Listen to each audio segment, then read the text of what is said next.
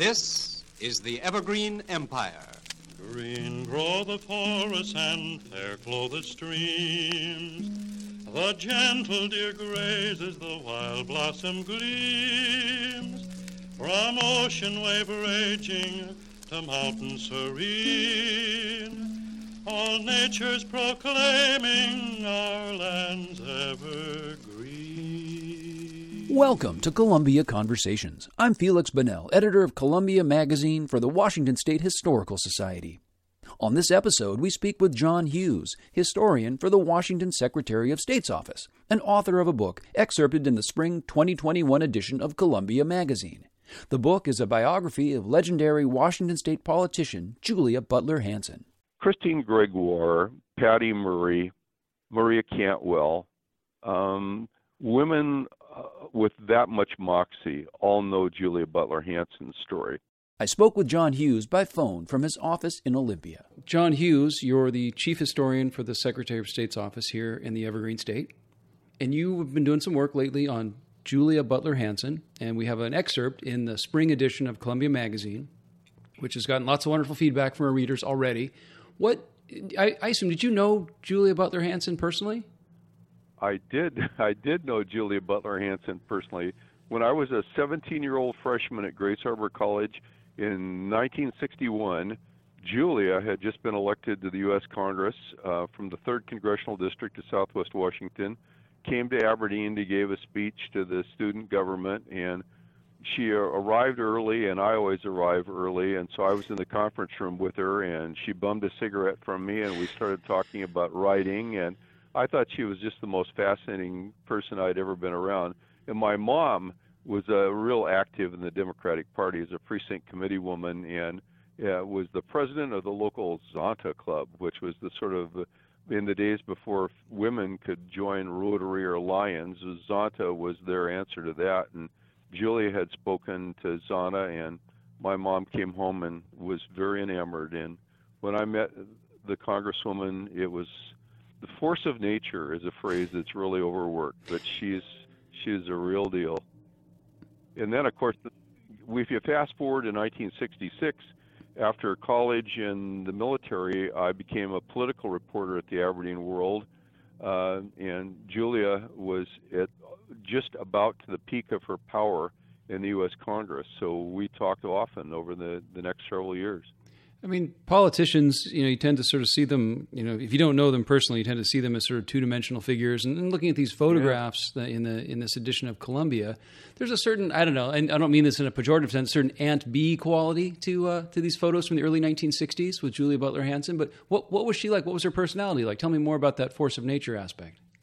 That's a really good question, Feliks she was such a remarkable character, a Christian scientist who smoked, drank, and cussed, as her son says, that a lot of newspaper stories about her came really close to caricature. They were playing up nicknames uh, that they invented for her. The little old lady in logging boots, the Duchess of Cathlamet. The only nickname that Julia ever wanted was to be just called Julia, to be a household name.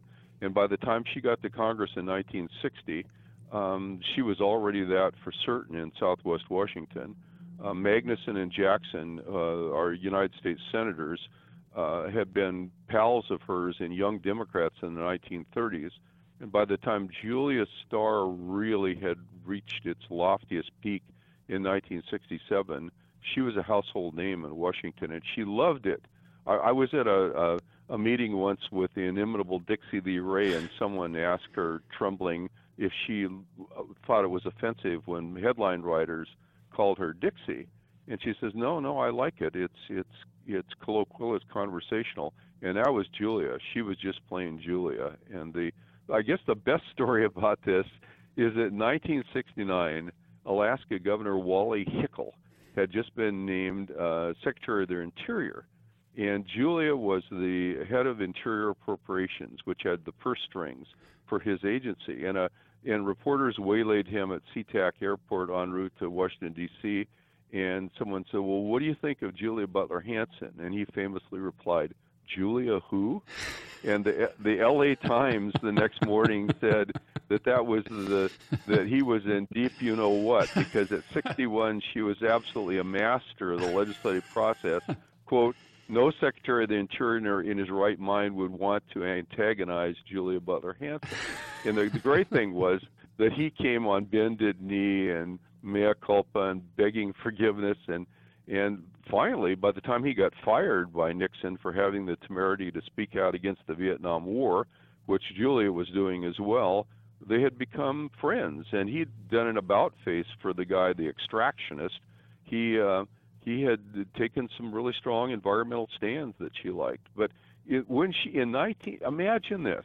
This story, this this story goes in elective politics from 1938, when she is the first woman ever to serve on the town council in tiny Cathlamet along the Columbia. And if you haven't been there lately, you should, because it's this magical place on the banks of the Columbia Slough with this wonderful pastoral island called Puget Island across from it. and on up the the Great River of the West, there's the covered bridge and vantage points to see the Astoria Megler Bridge that Julia helped build. But in 1967, only seven years after she was elected to Congress, she had managed to circumvent the pecking order of seniority to become the most powerful woman in the House of Representatives. Listen to what she got.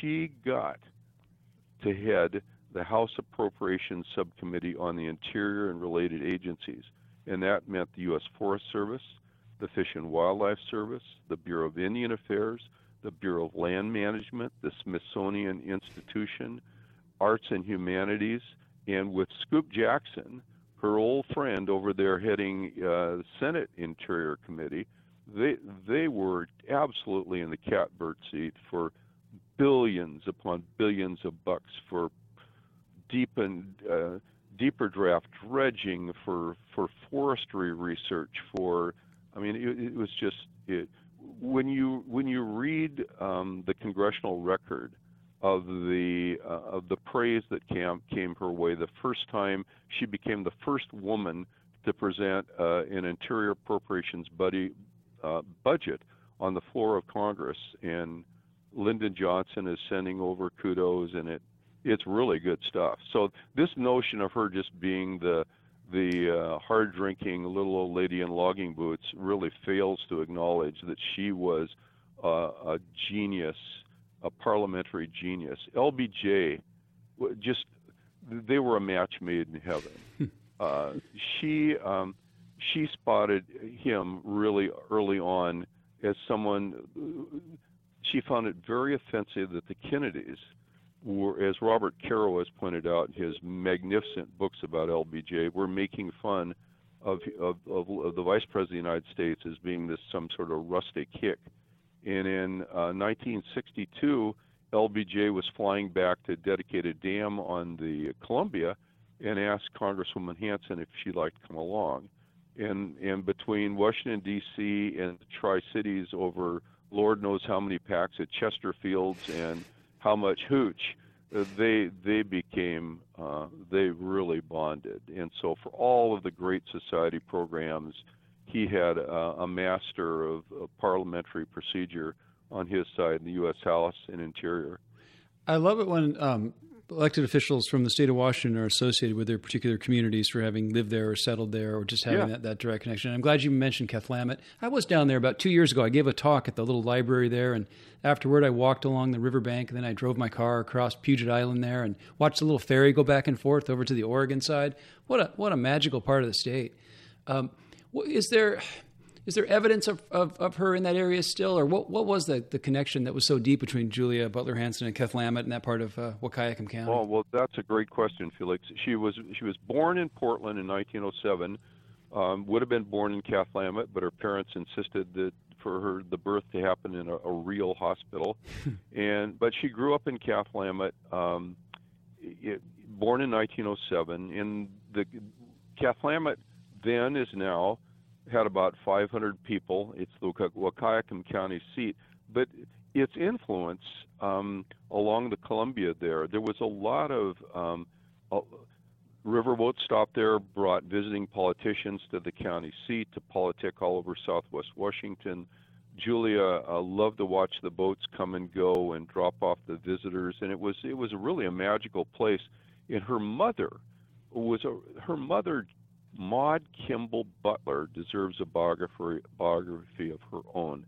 She was elected county school superintendent at the age of 23 in 1903. Julia's father was the county sheriff. He had a sort of a wider handlebar mustache and was a real character.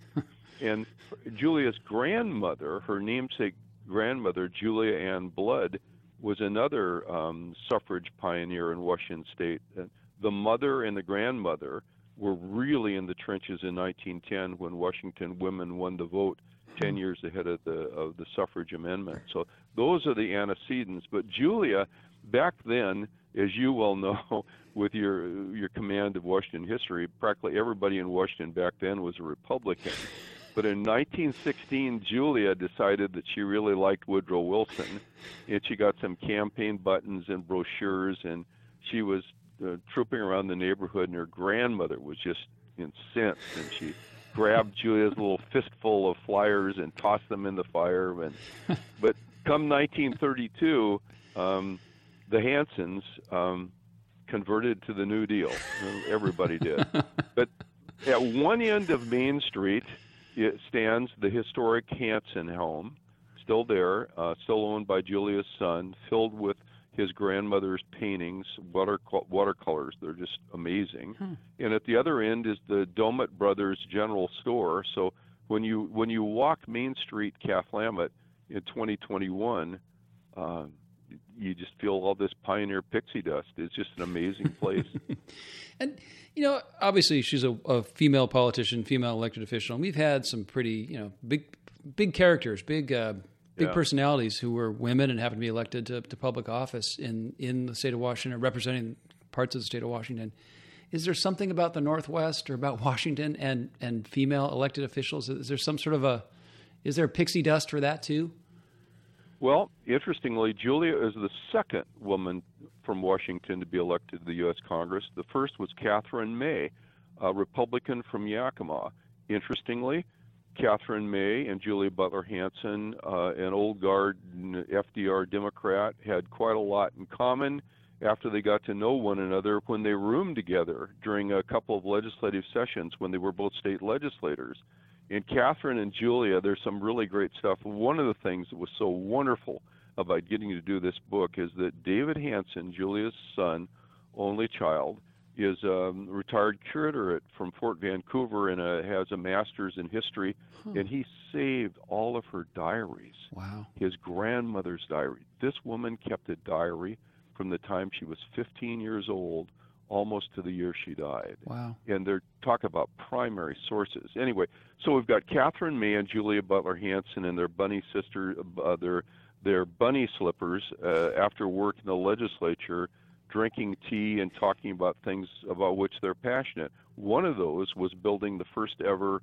purpose-built Washington State Library the library heretofore had been in the it's pretty much in the bowels of the Temple of Justice, hmm. and Julia and Catherine May and Governor Rosellini and the state librarian, uh, an amazing woman called Maryan Reynolds, pushed through this legislation to build a library. And although it's not in the same place, we're getting ready at the Secretary of State's office working on plans now for a brand new library archives building. And Julia's really that's part of her heritage. Hmm. So here we are. It's about 45 years since she left office. It's, I guess, about 33 years since she passed away. What What's the legacy of Julia Butler Hansen in Washington State? Well, all over Washington State, albeit some now need replacing. The there are uh, the Astoria Megler Bridge, which uh, in no small part was her handiwork and the handiwork of one of her proteges, State Senator Bob Bailey of South Bend, a sort of wonderful Jimmy Stewart character who really learned at the at the hymn of the master. The uh, the the interstate um, bridge at, at Vancouver, several bridges in Longview and Aberdeen and in the Tri Cities, uh, and then a re- really remarkable thing is that um, she in 1949 she became the first woman to head the House Roads and Bridges Committee in the Washington legislature. Mm. And that led to her becoming the first woman to head the 11 Western State Interstate Committee on Highway Policy.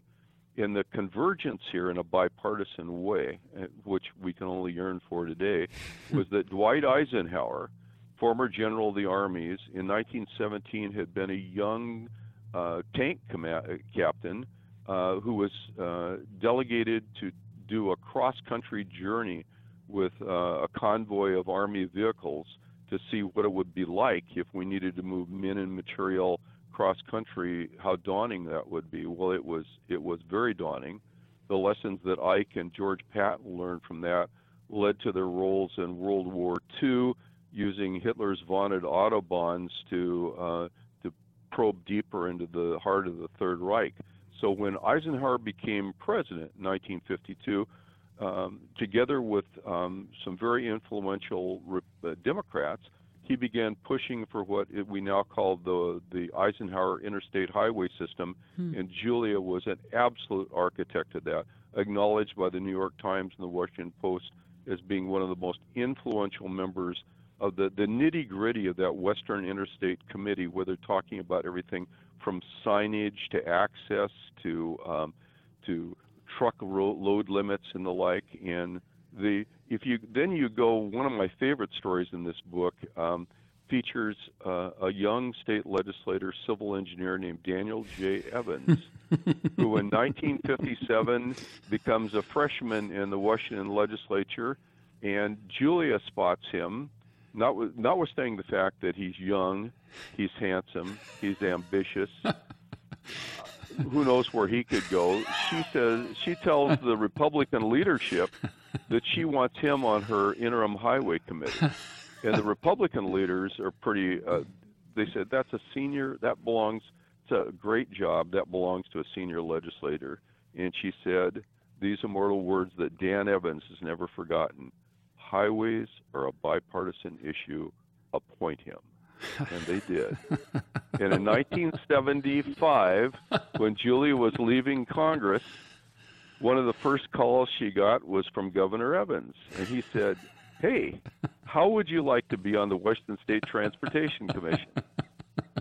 And Four years later, she's heading the Washington State Transportation Commission. That's great. Actually, yeah, that's great. she headed in the beginning of the Highway Commission, which morphed into the multi multimodal State Transportation Commission and became its its chairman. By the way, there's this delicious thing about Washington politicians. the I I think that she is the um, the Christine Gregoire, Patty Murray, Maria Cantwell, um, women uh, with that much moxie all know Julia Butler Hansen's story. And I sent a copy of this biography to Speaker of the House Laurie Jinkins. I hope she's reading it because it will it will tell her a very instructive story. That in 1955, Julia Butler Hansen came within one vote of becoming the first female Speaker of the Washington State House. Wow. And the guys conspired against her. There's this wonderful story that that after the, they they'd put their guy in, they uh, John L. O'Brien. The, after they put O'Brien in office, a, a real classic Irish pol from Seattle, a, a character in his own right, they they sort of approached Julia with trepidation, and the first one said, "No, no hard feelings, eh, Julia?" And she looked at him, and smiled, pushed, thrust out her hand, and said, "No hard feelings, but I'll get even with you." and she did. One guy said that after that, that she kept literally kept a little little black book, and uh, he had some legislation pending one day, and she walked over and said, "You know, you cross." I loved how she referred to herself in the first. You cross Julia, there are consequences and for the next year, he was sort of relegated to the the backwater of everything. So there's, there's, there's lessons for everyone in, in, your book. Then apparently, we could all learn a thing or two from Julia Butler Hansen. Yeah, it's, it's amazing. thanks for uh, thanks for being our guest on Columbia Conversations, John Hughes, the chief historian for the Secretary of State's office there in Olympia. Thanks, John. Thank you. Really appreciate it, Feliks. You're doing great work there. Thank you. Thank you to John Hughes for speaking with me for this episode of Columbia Conversations from the Washington State Historical Society. An excerpt from his biography, Julia Butler Hansen, a trailblazing Washington politician, is featured in the spring 2021 edition of Columbia Magazine. For more information about Columbia Magazine or to subscribe, please visit washingtonhistory.org. I'm Feliks Banel.